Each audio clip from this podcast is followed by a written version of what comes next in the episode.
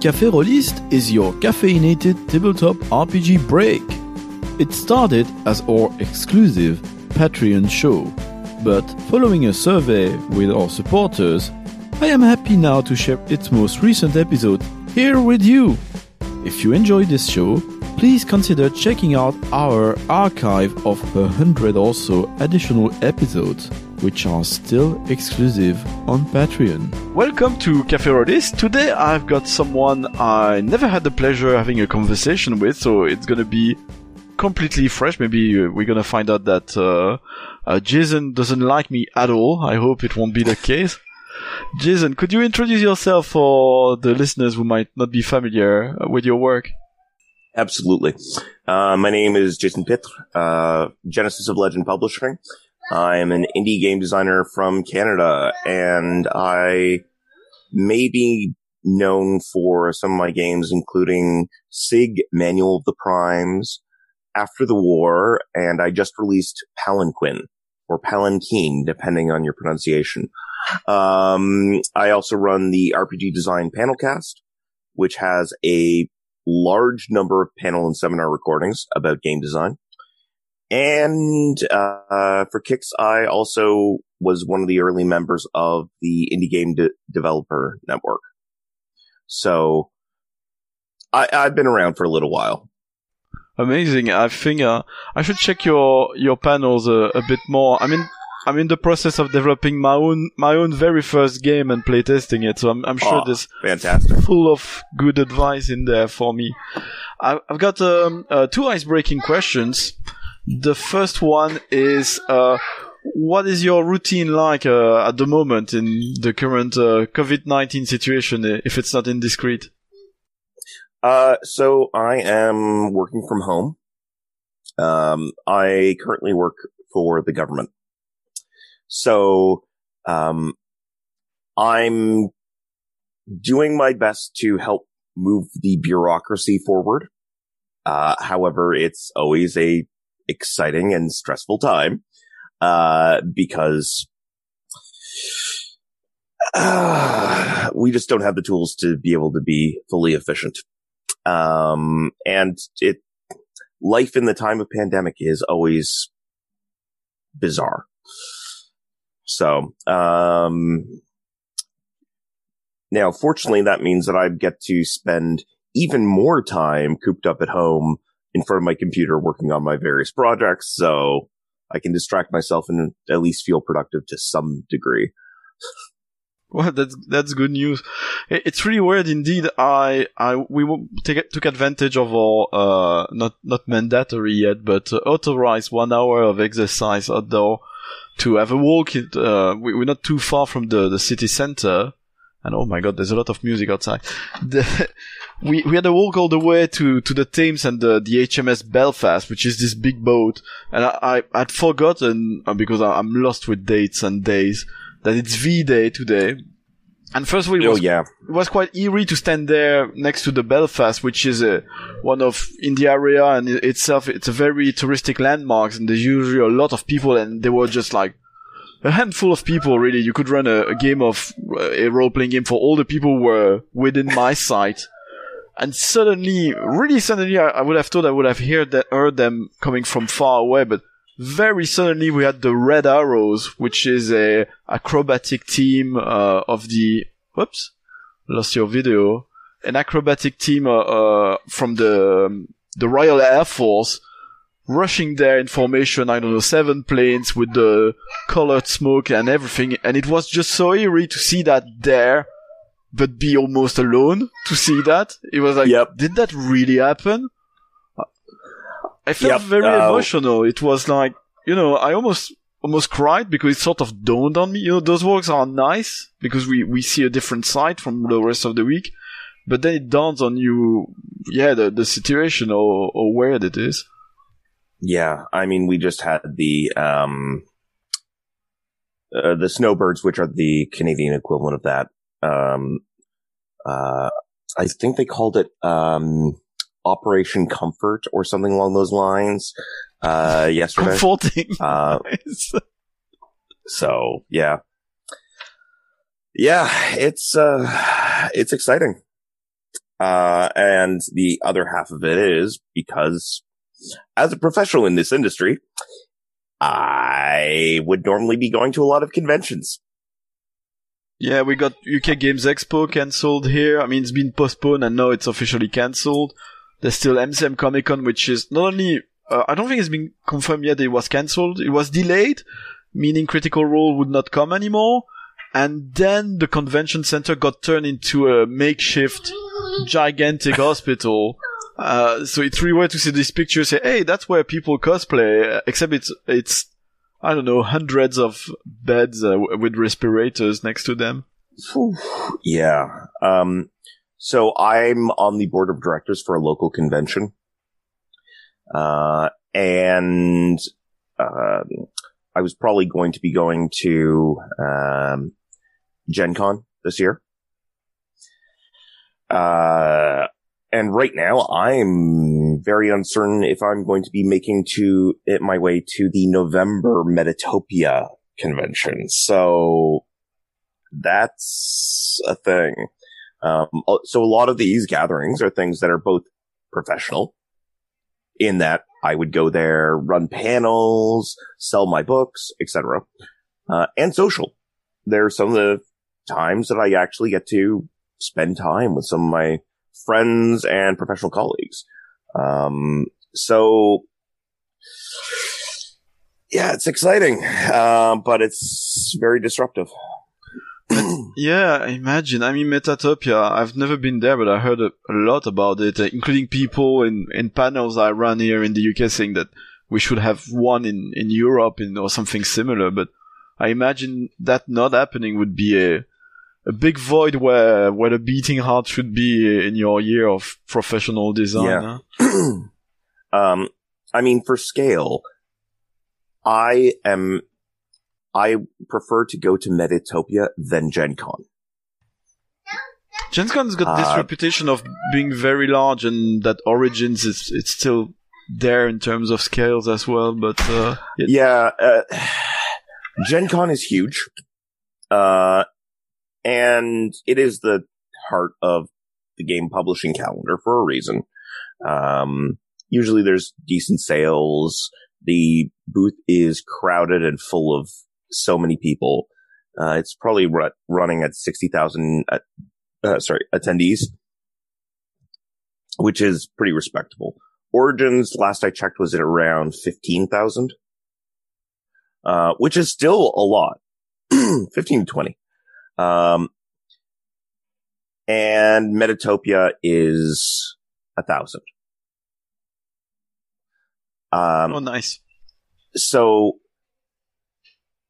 and uh, for those who are unaware of Metatopia, it's over in Morristown, New Jersey, uh, every November, and it's a game design and development convention. Uh, so there are panels, uh, specifically addressing niche topics of here's how you use agile uh, project management in your game uh, projects. Or uh, I did a fun panel on xenobiology uh, a year ago, um, where it, this is how you make up alien ecosystems for your games. Okay. Uh, so it's always a lot of fun and there's some very high quality playtesting going on. So I was watching a bunch of games that later came to Kickstarter show up on the Metatopia man, uh, panel schedules a year or two before they dropped. Wow. So I, I heard about 13th Age before 13th Age came out. Cool. Because, uh, oh, it was on the it was on the schedule. Not, not too long ago, I took part to a, a French, um, because obviously in France, there, well, a lot of places had this situation, and uh, in France and in other places, uh, it, it created a, a, very interesting reaction. They created CyberConf, which is an online convention, and I must say I've been extremely impressed with what they pulled off in a in a few weeks. Uh, I think part of the reason is that you had people involved in different conventions suddenly banding together online and being this proactive.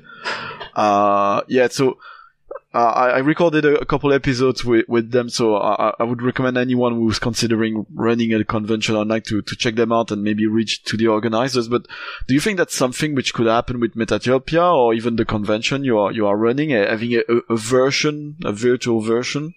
Um, mine, I know that there's some people who are organizing um, a little, you know, a few games, but um, board games are harder. The miniatures games are nearly impossible. So it's just the RPGs that really work well in the art, uh, online format. Metatopia, I, there's some elements that could certainly work, but the organizing lift associated with that is extensive. So, uh, I don't know.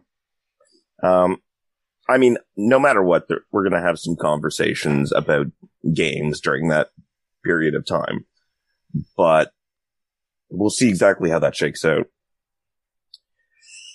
Yeah. Yeah. It's, it's exciting.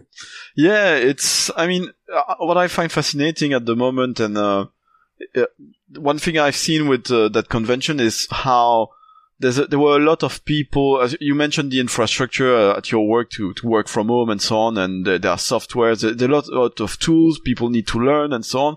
But I've seen sort of the opposite with role playing games. I saw people coming with tools from their workplace to run their games. Yep. So, so now, I mean, this little group, we, we're gonna play each Thursday, and they introduced me to something called Miro, which is for collaborative work. These are dashboards. And then I realized right. that with that, I could run my game online despite the fact that you needed pre-printed cards, which you hand over to the players and then they fill them out right. and then they trade them.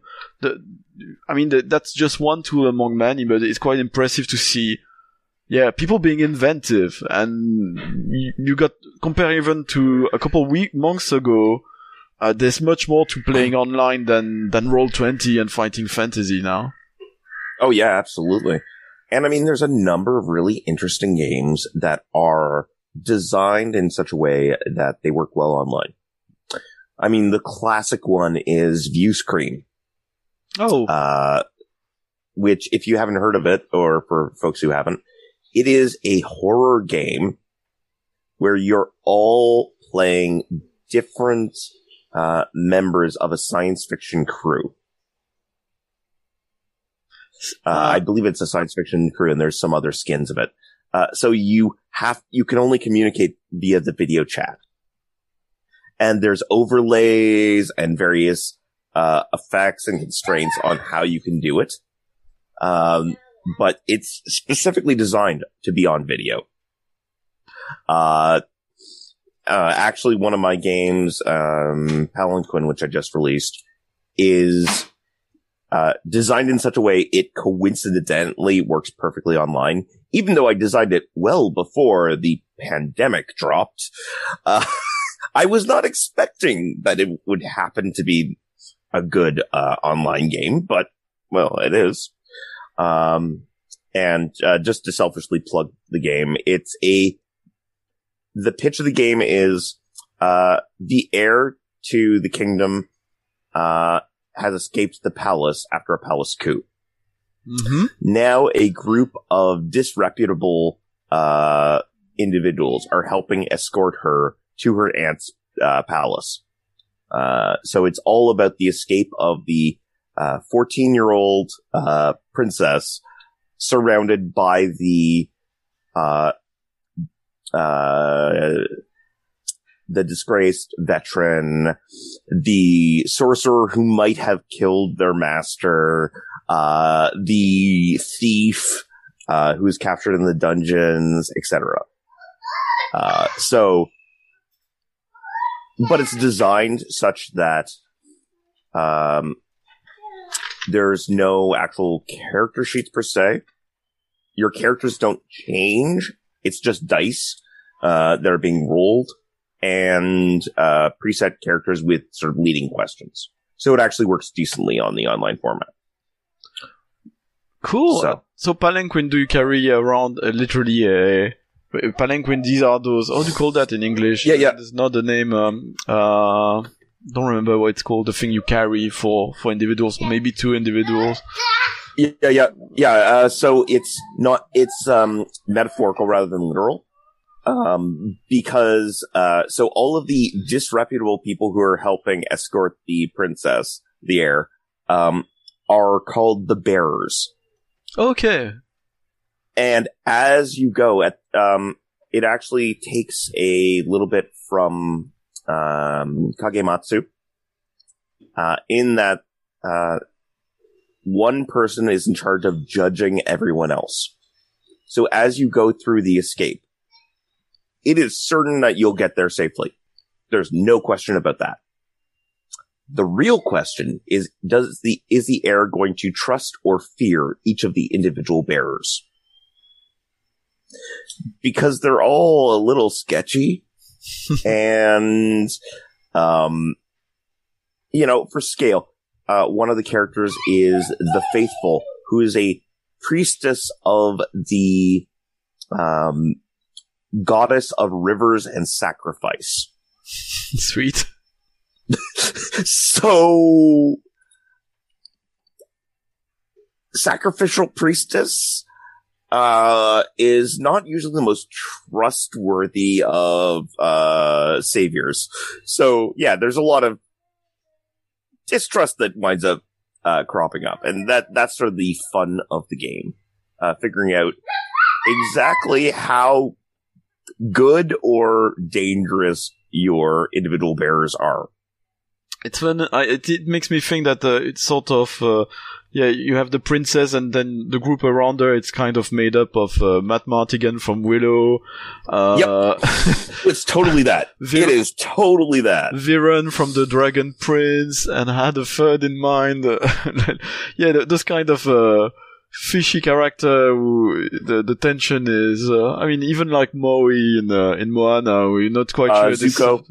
Oh, Zuko. Oh, Zuko. That's a nice one. Bonded by honor or, or to all their own personal uh, griefs. Yeah, that's so, Yep. that sounds awesome. I like the concept of, uh, and I, I was first exposed to that through a game you recommended, uh, to Willem. So the, my group on Thursday includes Willem from Ice Cream from Everyone. And uh, the first time we played together when they introduced me to Miro, we played Becoming, which, uh, oh right apparently you, you put in his hand and told him to buy. yeah But I like this concept of you're not gonna fail. The hero not gonna fail. So that means you you're very comfortable both as the person playing the, the protagonist or the, the everyone around the table about making the situation quite bad while there's the agreement that it won't fail. So it will succeed, but we, we can load you with a lot of difficulties and it's about how those will be overcome. Uh, that's a very interesting way of liberating the, the players and, uh, and what is going on in the story. yeah i'm yeah i, I love uh becoming it's uh for those who are um unaware of the details it's modeled it's a game by brian engard uh who worked on fate core and a number of other games um and it's a game modeled on the greek heroic myth um eh, so there's one hero and there's three uh, uh, Furies or Fates. So the so they are in charge of creating all the opposition and all of the problems that the hero is facing, and they make bargains with the hero. Uh, so, um, you can always uh, it's because it's based on uh, effectively uh, the maiden uh, the, what's the middle one? Huh, uh. Maiden Mother Crone. Uh, so, uh, one of them can create things to help the hero. One of them, uh, and usually has side effects. One of them can change things to help the hero. And one of them can destroy things to help the hero. Uh, but there's always side effects. and it's effectively the three of them trying to fight over who wins. And you have turn playing them, so you, yeah, the, the concept is what you need four players. So that's a game. The number of players is preset. You, you don't have a choice as Yep. far as I, understand it. So one plays the hero, and uh, that person's gonna play the hero all through the game, while the others turn doing the three, uh, the maiden, the crone, and um, Yep. the, the third one. So so they they're gonna do the different things at one moment, uh, each of them. I really enjoyed. I I'm not a big fan. Uh, not a big fan. I'm, I'm saying that not as a criticism, but uh, I'm fine. I'm listening to a lot of podcasts with a lot of people enjoying a lot very storytelling game, really games when you come up with a story together. And uh, uh, over my little own gamer journey, I realized that it was not my thing most of the time because it reminds Yep. me of work. I'm, a, I'm an architect. Oh, right. So designing uh, as part of a committee is part of my work, but there's a hierarchy and so on. And playing storytelling game where you share the narration, it reminds me of not even my job, but my studies when there was no hierarchy, so no, no leadership. so, but Right. I really enjoyed becoming because you have a very clear role at the moment when you contribute to it. You cannot, you're not invading. Th- There's no too much friction with what the others are, are doing. They, there are informal exchanges, but it's very clear what you're supposed to do and what you do, and, and the, the other person makes their contribution behind you on that because when I play storytelling things, I always have the always have this impression which are doesn't have to be justified, but either I feel like I had a good idea and I I didn't push it enough and it was not taken by the group, or the opposite had a good idea and I argue for it, and sometimes I feel like I'm I'm pulling the spotlight too much, but I always this got this slight paranoia of this. But yeah, with becoming and games which are very structured, uh, I don't have that, so it's much more enjoyable for me. Oh yeah, absolutely, absolutely understand that. Um, yeah, there, there's spotlight management in a decentralized game is always a challenge. Um, now the question is, is it landing on the players or is it landing on some kind of central administrator, uh, to try to make sure that those, uh, tensions and problems don't crop up? Yeah, yeah. So I, I definitely understand. Um, by contrast, my day job is, uh, a bureaucratic hierarchy. So collaboration is amazing. I'm a huge fan of that. I, I, I know exactly how huge hierarchical systems, uh, uh, and top down management works out.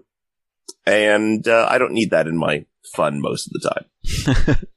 Although I find role playing games, I mean, it's it's no wonder that it, it's used in training often. But what I find fascinating with, I, I learn a lot through playing role playing games like um, Legend of the Five Rings, which was probably the first game I was exposed to with a very top down hierarchy, and in the way we used it, we, it was partially randomized mm, because we, we would roll uh, our ancestors randomly, but then you end up with a player who usually is the uh, a good player, but the bandwagon, uh, and that Yep. player ends up being the one with the most glory. And because the game master was very strict into applying the, so the etiquette and the codes, saying, okay, when you enter a room, the person with the most glory is the person t- who's supposed to say the things and speak first. So, but you learn about okay, what is it like to, you have someone on top of them, you need to provide them with the advice, but, but in a fashion which doesn't undermine them in front of another authority and this sort of things. And it, it's really, really cool. I really like it when a tabletop role-playing game allows you to, to explore such challenges and try to understand, okay, what is it like actually to be the person in charge of of planning or education, the education board in in this administration. What does it mean? Think when you play some role playing game and you think a bit further, uh, yeah, you, it gives you a bit this kind of perspective of ah. They cannot say whatever they want, or, or, or you cannot just go up to them and say, well, this thing you did sucks um, in front of, of the rest of the board if you're their subordinate because, because it's a problem for the whole system. On a related note, there's another fantastic game uh, that deals with that kind of conflict, which is um, uh, Kingdom by uh, Ben Robbins, uh, the creator of Microscope. Cool. And uh, it is a game where uh, you divide up the authority. So one person has the power, so they make the decisions. One person is the, I think it's technically the guide, uh, who says, uh, what the, uh, potential consequences are of a decision. If you, uh, uh, take an option or refuse an option. So you load up consequences on both sides.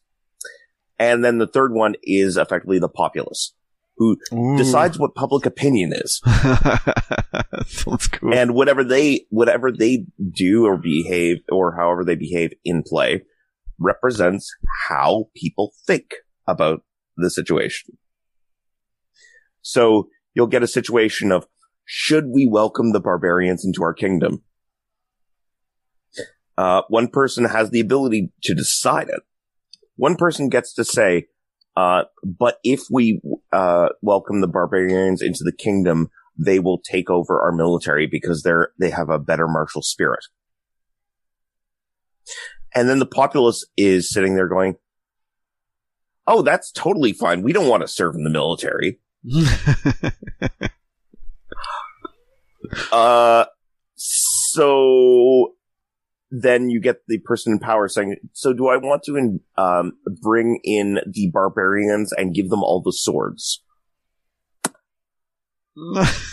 The people say I should. yeah. So it's, it's examining those kinds of conflicts in a, uh, de- delightful way. Um, I'm actually quite impressed by all of the, uh, games produced by the publishing company, which is Lame Mage Productions. They Le also did, uh, Follow, uh, which is a ga- very good intro game, uh, about quests. So it, it's, all of their games are quite good where you can just play them off of reading. You read them at the table and you go straight into play. Cool. Oh, so that's that's awesome in in many Um, And situations. Follow is specifically designed to be very easy to pick up, teach some fundamental skills, um, with no prep. Um, so, uh, I definitely recommend folks check it out. And, um, if, if you have any new role players, start with that one before D&D.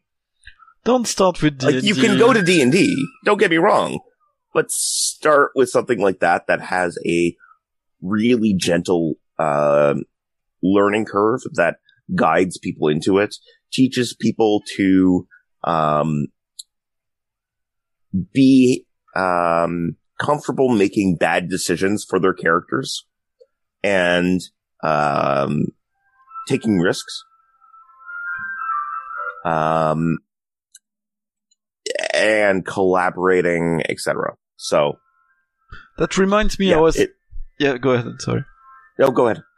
That's it's a side note, but that reminds me. I was thinking to. St- uh, we had a discussion on a previous episode about uh, um controversial opinions, and I was saying that uh, from what I see on Twitter, actually having a a controversial statement was the best way to to get anything noticed because people tend to get up in arms. So I was wondering if I should uh, each time with my guest make up a clickbait title for the for the the episode like something which we would not even defend in the video but just to to have the the episode shared shared and uh, so maybe I will call this one you should never start with dungeons and why you should never start before Dungeons and Dragons Yep. but I, yeah, sh- I understand that. I think I'm, I'm gonna try I see if I have enough space for I'm not aware of the the length of title but I'm gonna try to Well, D and D. D Yeah. and D would short shorten it nice. But yeah, I agree with that. I, I it really annoys me. I mean, yeah, it's a, I'm a broken record on the subject, but I like D and D really. But it really annoys me when people suggest that as the first game to start with, because even if it was only for the the the pull effect of that uh, black hole gravitational pull, which is the, the D&D community.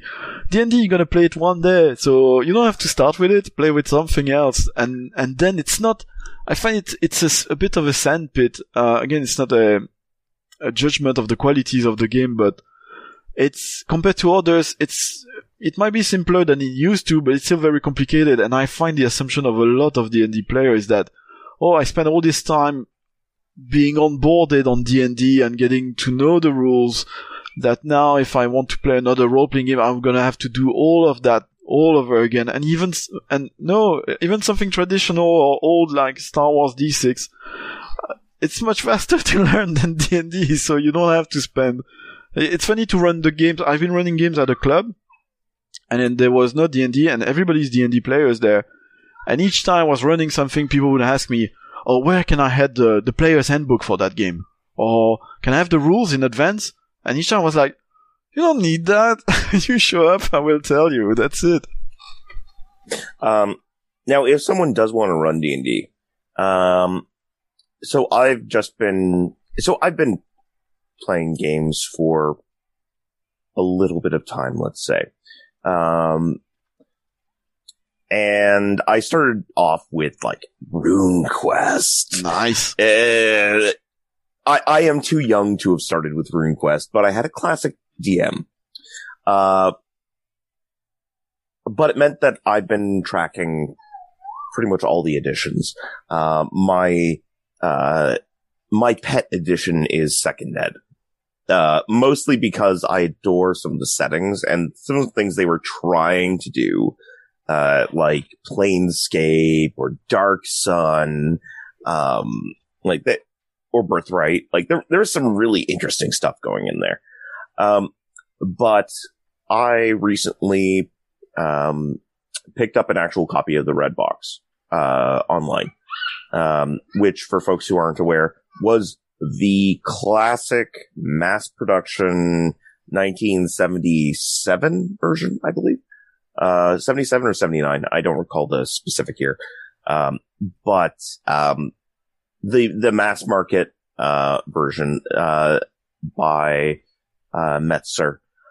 Um, and it's really good. Like Keep on the Borderlands, uh, Classic. is the fundamental adventure. You know, you've got, uh, I forget if it's three or five levels. Uh, elf is a class, that kind of thing. Um, and it's actually really well designed. Um, there's a really nice holding space. The complexity isn't too high. Um, it gives enough tools for people to be able to dig in, uh, without constraining too much. So it's a, uh, you are all adventurers who's been got, who's, who have been sent to this keep on the edge of the kingdom, just the kingdom. um, and, uh, there's uh, problems in the caves. So you need to go in. So you go in and you deal with the caves and there's a ecosystem of the, these caves that are all connected to each other. So if you clear out one place that had goblins, then the trolls will come in. And it's, you know, this constantly dynamic uh, dungeon setting. Uh, you've got some simple tools. Um, the mechanics are quite straightforward. There's a handful of spells for, uh, magic users, that kind of thing. So it's, it is actually the D&D I would recommend starting with. Um, as opposed to the games that were at the advanced Dungeons and Dragons or later stages. Um, it would actually be lovely to make some tweaks to 5e to specifically reproduce some of the more gentle onboarding elements mm-hmm. of uh, the red box because there was some there was some really good tech in there that people aren't fully aware of.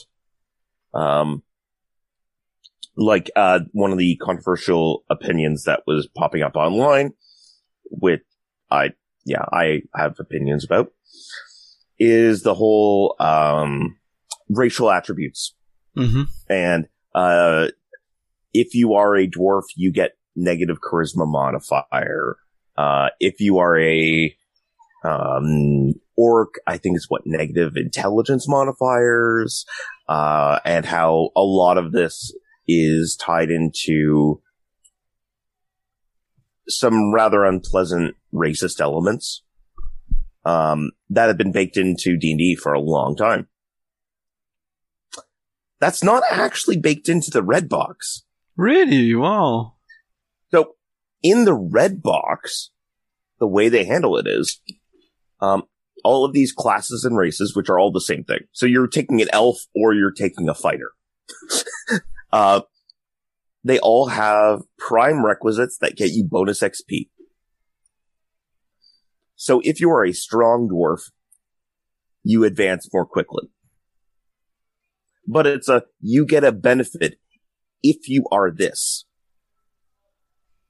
And you must be this good in certain stats to be this, uh, class or race. Mm-hmm. But it's not all dwarves are strong or all dwarves have high constitution. It's a, if you have high constitution, you're probably better suited as a dwarf. Which is an interesting dynamic, um, that I think lessens some of those problematic elements. So, yeah, I, I am a fan of digging through some of the older games and seeing what's on the old, uh, gems were. Um, even though I'm a hippie story gamer. it, it's interesting. Uh, some, uh, I think that that's uh, at the moment there's kind of this. There, there, are, there are things which are like race, which are clearly justified that people take issues with, but in, in narration in general, there's kind of a conflict between, on one side, the tropes of stories which are there to to foster communication and understanding in what you're trying to do, and then the rejection of those tropes, uh, sometimes on uh, ground which is justified because it's hurtful to, to people, but sometimes because oh this is so tropey. Why why do we have those tropes? Well, those tropes are there f- for communication. So if we're not happy with them, we need to make our make make up other tropes on which you, we can build. Yeah, uh, I mean, they are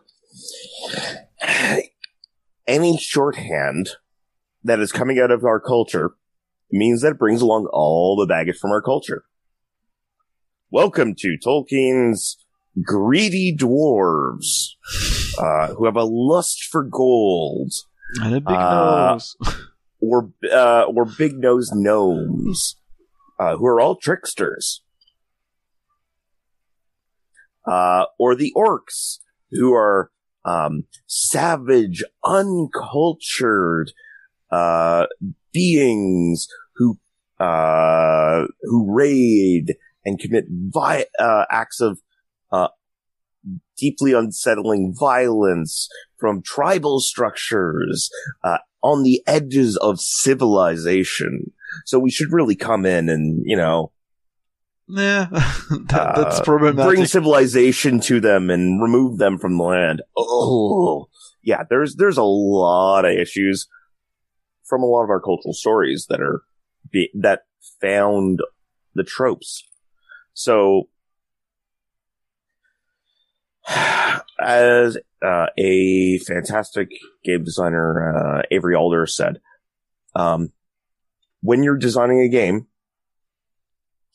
um, uh, all games have politics.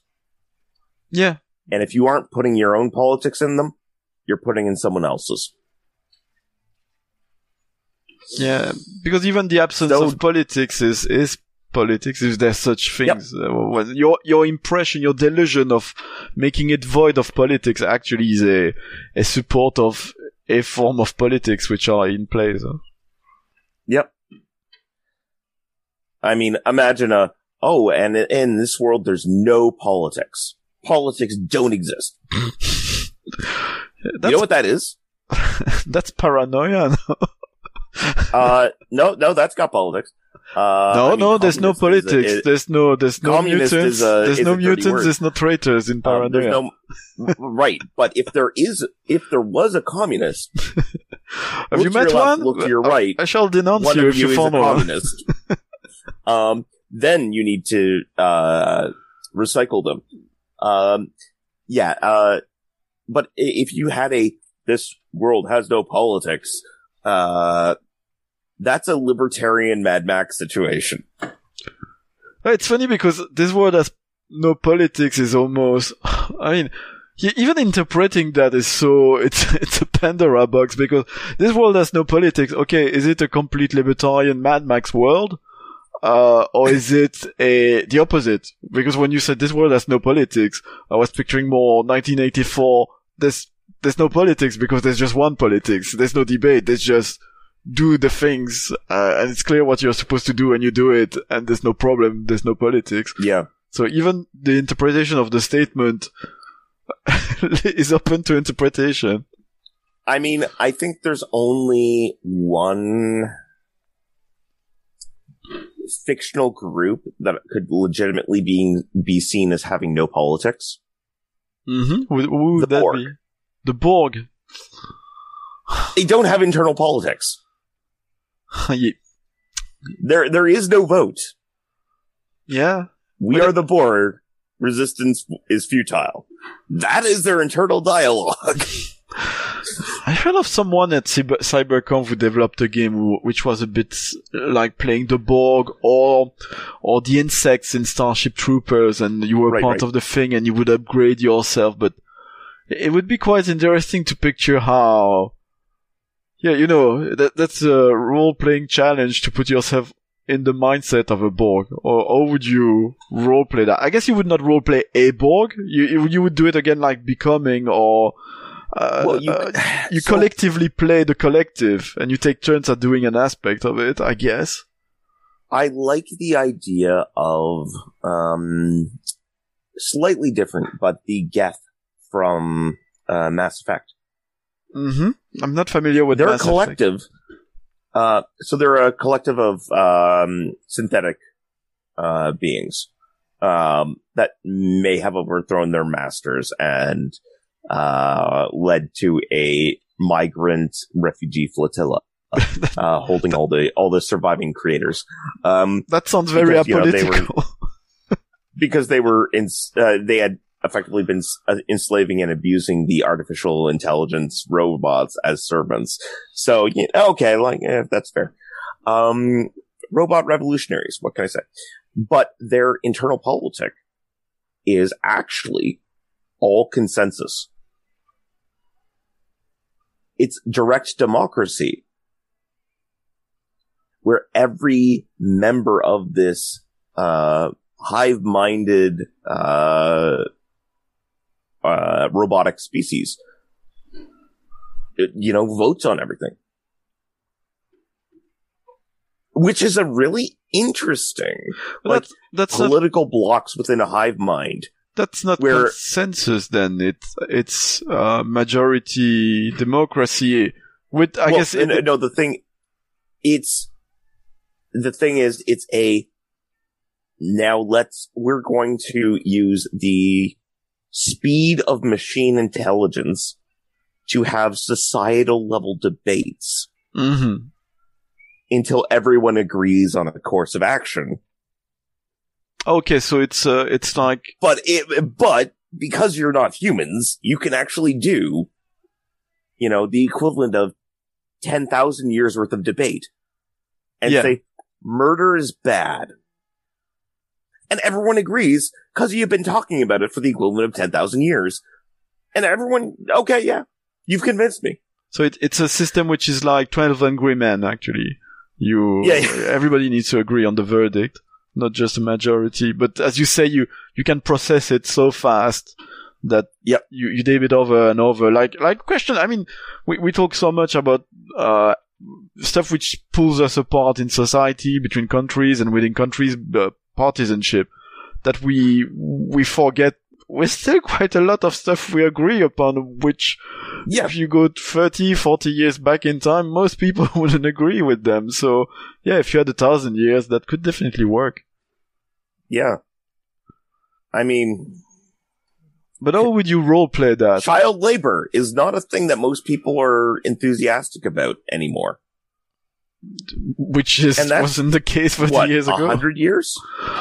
Not even. Um, I'm sure. Depending on your jurisdiction, like, Yeah, I- I think people would feel like it's 100 years, but uh, the reality is, uh, well, first of all, it's not as uncommon in the world, or even in some countries, uh, civilized countries, as we would think. And second, people, I think, would, would have the delusion that it's been like this for 100 or several hundred years, while it's in place mostly since World War II, you know, and, and widely accepted culturally, but people still well, sorry, by child labor, I'm talking about like eight year olds in coal mines, Yeah, well, of course, there, there are ranges Uh, of what. which is about a hundred years. I mean, at what point is like taking potatoes in a field or sewing things in a, a sweatshop-like environment as bad as being a coal miner? I mean, coal mining, just the condition of coal mining. I come from a place called the, the Black Country in Belgium. Uh, yeah, coal mining, and it's it's in '56 they had their last very big tragedy, which put an end to the industry.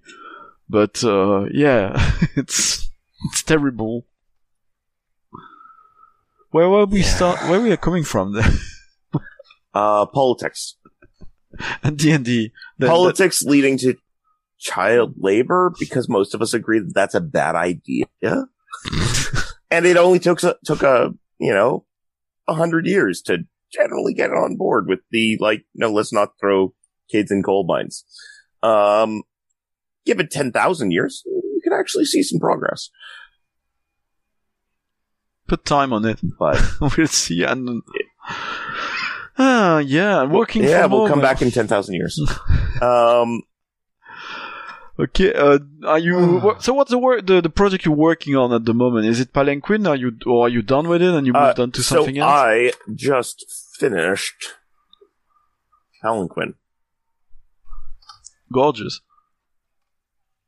Yeah. Um, Mia Minnis is the new artist who, uh, did this for me. Uh, she did some fantastic work. Um, it was part of Zine Quest, Oh, uh, which seems like it was 10 years ago and was actually in February. yeah. We had a uh, February this year. I, I thought we only had a, a March. Well, it, we had a February. It was about 100 years ago. But there was a February. Well, the good Um, news, like the guess, that we now we agree on a lot of things, I guess, because February was a hundred years ago. Uh, I was actually saying online that I legitimately forgot that an entire uh, continent lit on fire in January. Yeah, me too. Ah, The- the- the- there, wa- there was this joke on TikTok that uh, uh, March was like, oh, pandemic, and April would be like alien invasion. oh, we do, we could, we're happy we're done with March. What's go? The year cannot be worse, and pe- people were starting to picture all things could get even worse.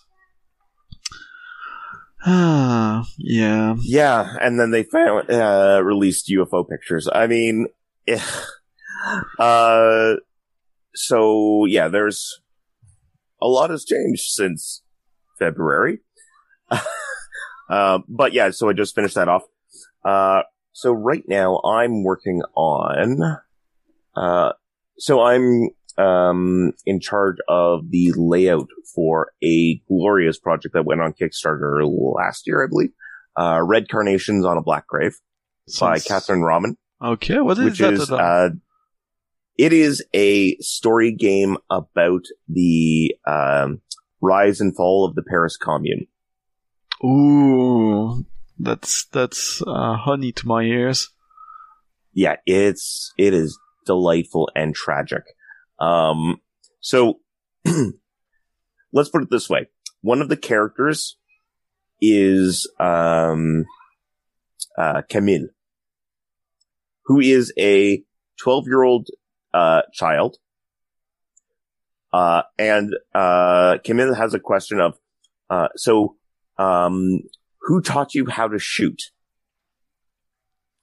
And the two icons representing Camille are a pistol and a teddy bear. Yeah. And like, oh, that hurts. And everyone plays two characters in like this relationship web. You are guaranteed to have at least a 50% fatality rate. You are guaranteed to lose at least one of your two characters. Yeah, it's, uh, because, well, guess what? La Semaine Sanglante was not a pleasant period. No, the, the past is not great. I love I, I love Oh. the I I don't play nearly enough, and I don't find they popular enough. But uh, history inspired games are, are things I find absolutely fascinating. Oh yeah. Um, Night Witches does some beautiful work. Uh, Grey Ranks is an oldie but a goodie. Um, uh, for those who aren't aware of Grey Ranks, that is the, uh, Polish child soldiers in World War II, in the Warsaw Uprising, uh, by Jason Morningstar, because of course it's by Jason Morningstar. Uh, yeah. Yeah, there's a lot of, uh, interesting historical games going on. This one I had heard of. I think it was uh, in. Um, uh, I heard about it in uh, Bonux Experience podcast, uh, which I thought was really fascinating. I'm not sure I could play it. Uh, but I think uh, it it would be too much for me. But just the, the idea that this game exists and people play it. It's called uh, Rosenstrasse. It's Yep. by uh, Unruly Games and you play uh, i might have the details wrong but apparently the, the inhabitants of a street which existed in germany where you had a lot of um, uh, mixed unions between uh, people of jewish des- descent and people of uh, whatever that means non- non-jewish descent uh, and and the the inhabitant of that street uh, apparently the the women especially managed to uh, sort of argue their way around the laws and uh, a lot of the repression, but at the same time that that meant that they had lot to make a lot of um, uh, yeah very difficult decisions, and at the same time. Uh, yeah, how do you deal with what's going on around you? And uh, anyway, your your own life is not is not at all safe. Uh, Yep. uh, but yeah, just hearing talk, talking about this game, it's it's a sort of thing. That's how, to some extent, I find history should be taught because it's about the experience of the past and not not the facts, which very often are are not as factual as people imagine. Oh, absolutely. Um, so, uh, for some additional detail on that, the game is published by Unruly Games and designed by Dr. Jessica Hammer, uh, who is a friend of mine, um, and a professor of game studies, I believe. Uh, I forget if it's communication or game studies. Um, but, uh, yeah, so she designed the game as a Jewish creator and it's all about, uh, non-Jewish, uh, good German women, quote unquote good German women in the eyes of the Nazi party. So, you know, Aryan women who were married to Jewish men. And they would effectively, uh, do the equivalent of walking up to the Nazi regime and saying, I want to talk to your manager. Um, and said, like, I am exactly the correct, the kind of good German woman you want, and you're not taking my husband away. So they're using their social power uh, by being part of the dominant group and browbeating the Nazis, who are all, who also happen to be German men. Uh, so yeah, they, they're protecting their, uh, Jewish husbands from being taken away. It's really interesting and dark, uh, but fascinating. there, there's so many time of history, and, and again, you know, sort of putting yourself in the situation in in a, in a safe environment that we enjoy today.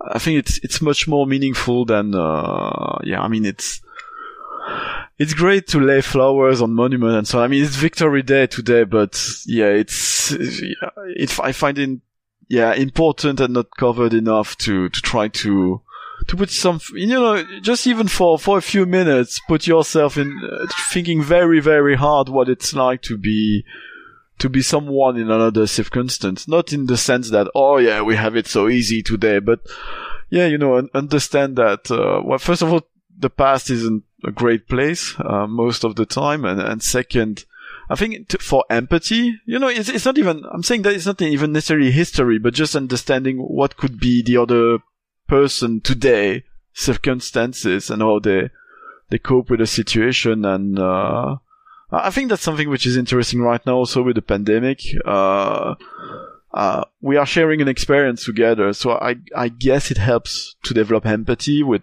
your neighbors and people further because you, you have an understanding at least that we, we shared that that little yep. slash big experience uh, together. Yeah.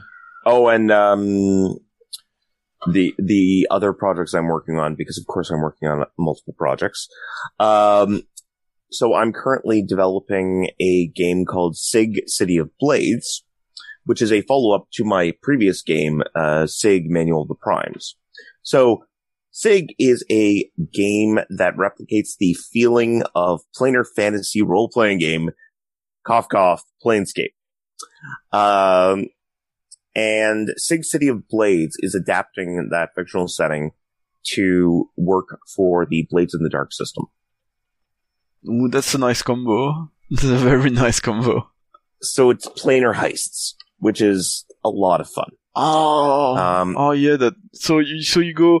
Is it when you say planner? Uh, is it? I don't. I know. Is it like sliders or or the uh, strange so or?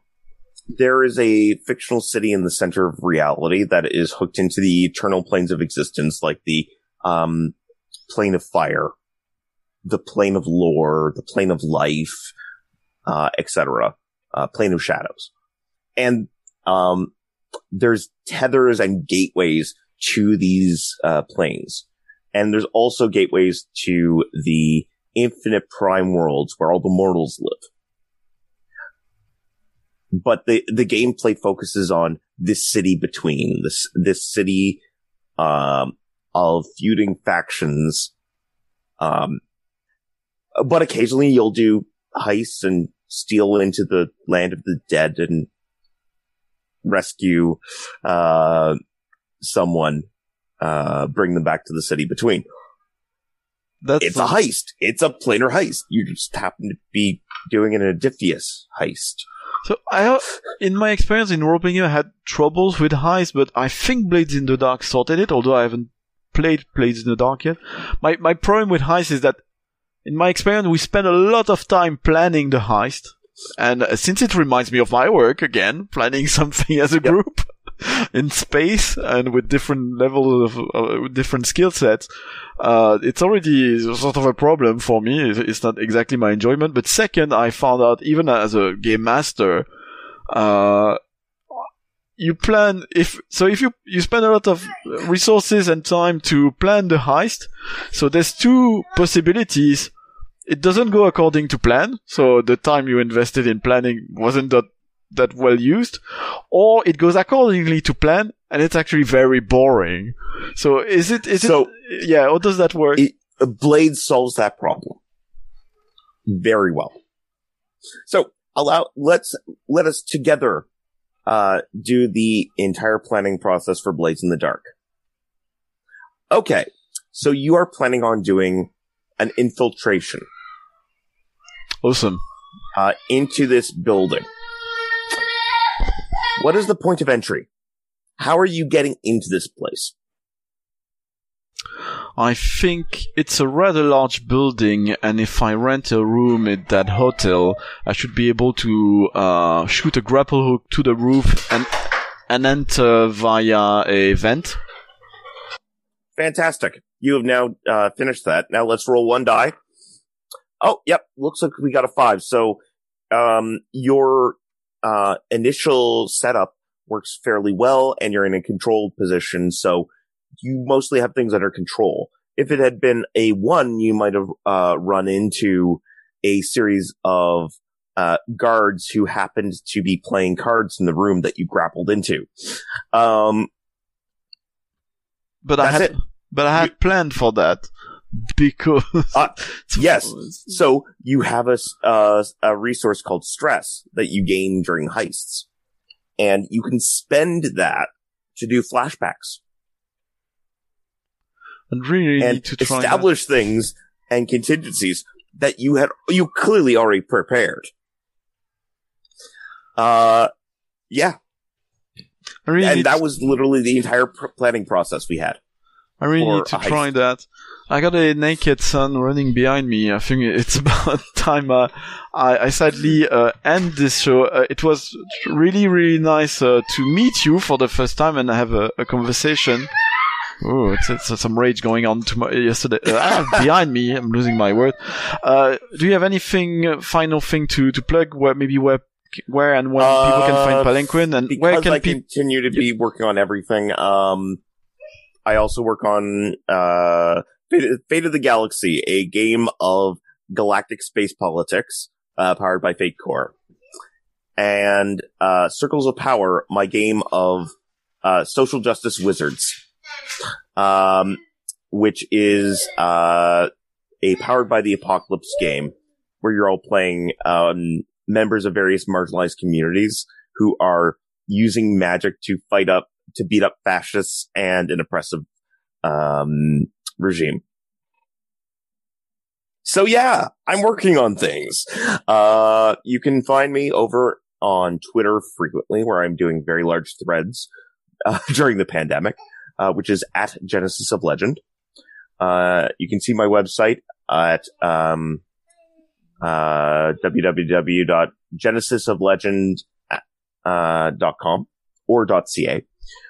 Uh, and, uh, you, you can also check me out on the RPG Design Panelcast, uh, which you can just Google and you'll find fairly easily. Uh, so yeah, it's been an absolute pleasure. Yeah, uh, well, thank you very much. Thanks to everyone who listening to this or watching us. Uh, next Monday we will be with a gentleman, another gentleman I never uh, interacted with before, someone from Onyx Path, and uh, I don't even remember. I'm horrible. I don't remember the name of that person. I'm just a horrible person, but uh, he seems extremely interesting and keen. Thanks again, uh, Jason, and uh, yeah, bye everyone. See you around. Bye everyone. Our logo is designed by Roland Kunz. Our theme song is Playtime by Jahzzar, which you can download on the Free Music Archive. A video version of this episode is available on YouTube. Please consider subscribing to our channel there. Leave us a review on your favorite podcasting platform. If you would like more Cafe Rolistes, you can also get access to our archive of a hundred or so additional episodes via Patreon. If you want to be informed of everything released by the Rolistes, we have a monthly newsletter for you to join. And if you want to contribute via the chat room to one of our recordings, subscribe to our Twitch channel and social media accounts to be informed of when streams are happening. Finally, links to everything I just mentioned can be found in the description of this episode. Thanks for listening to us, and remember, you are the Rolistes.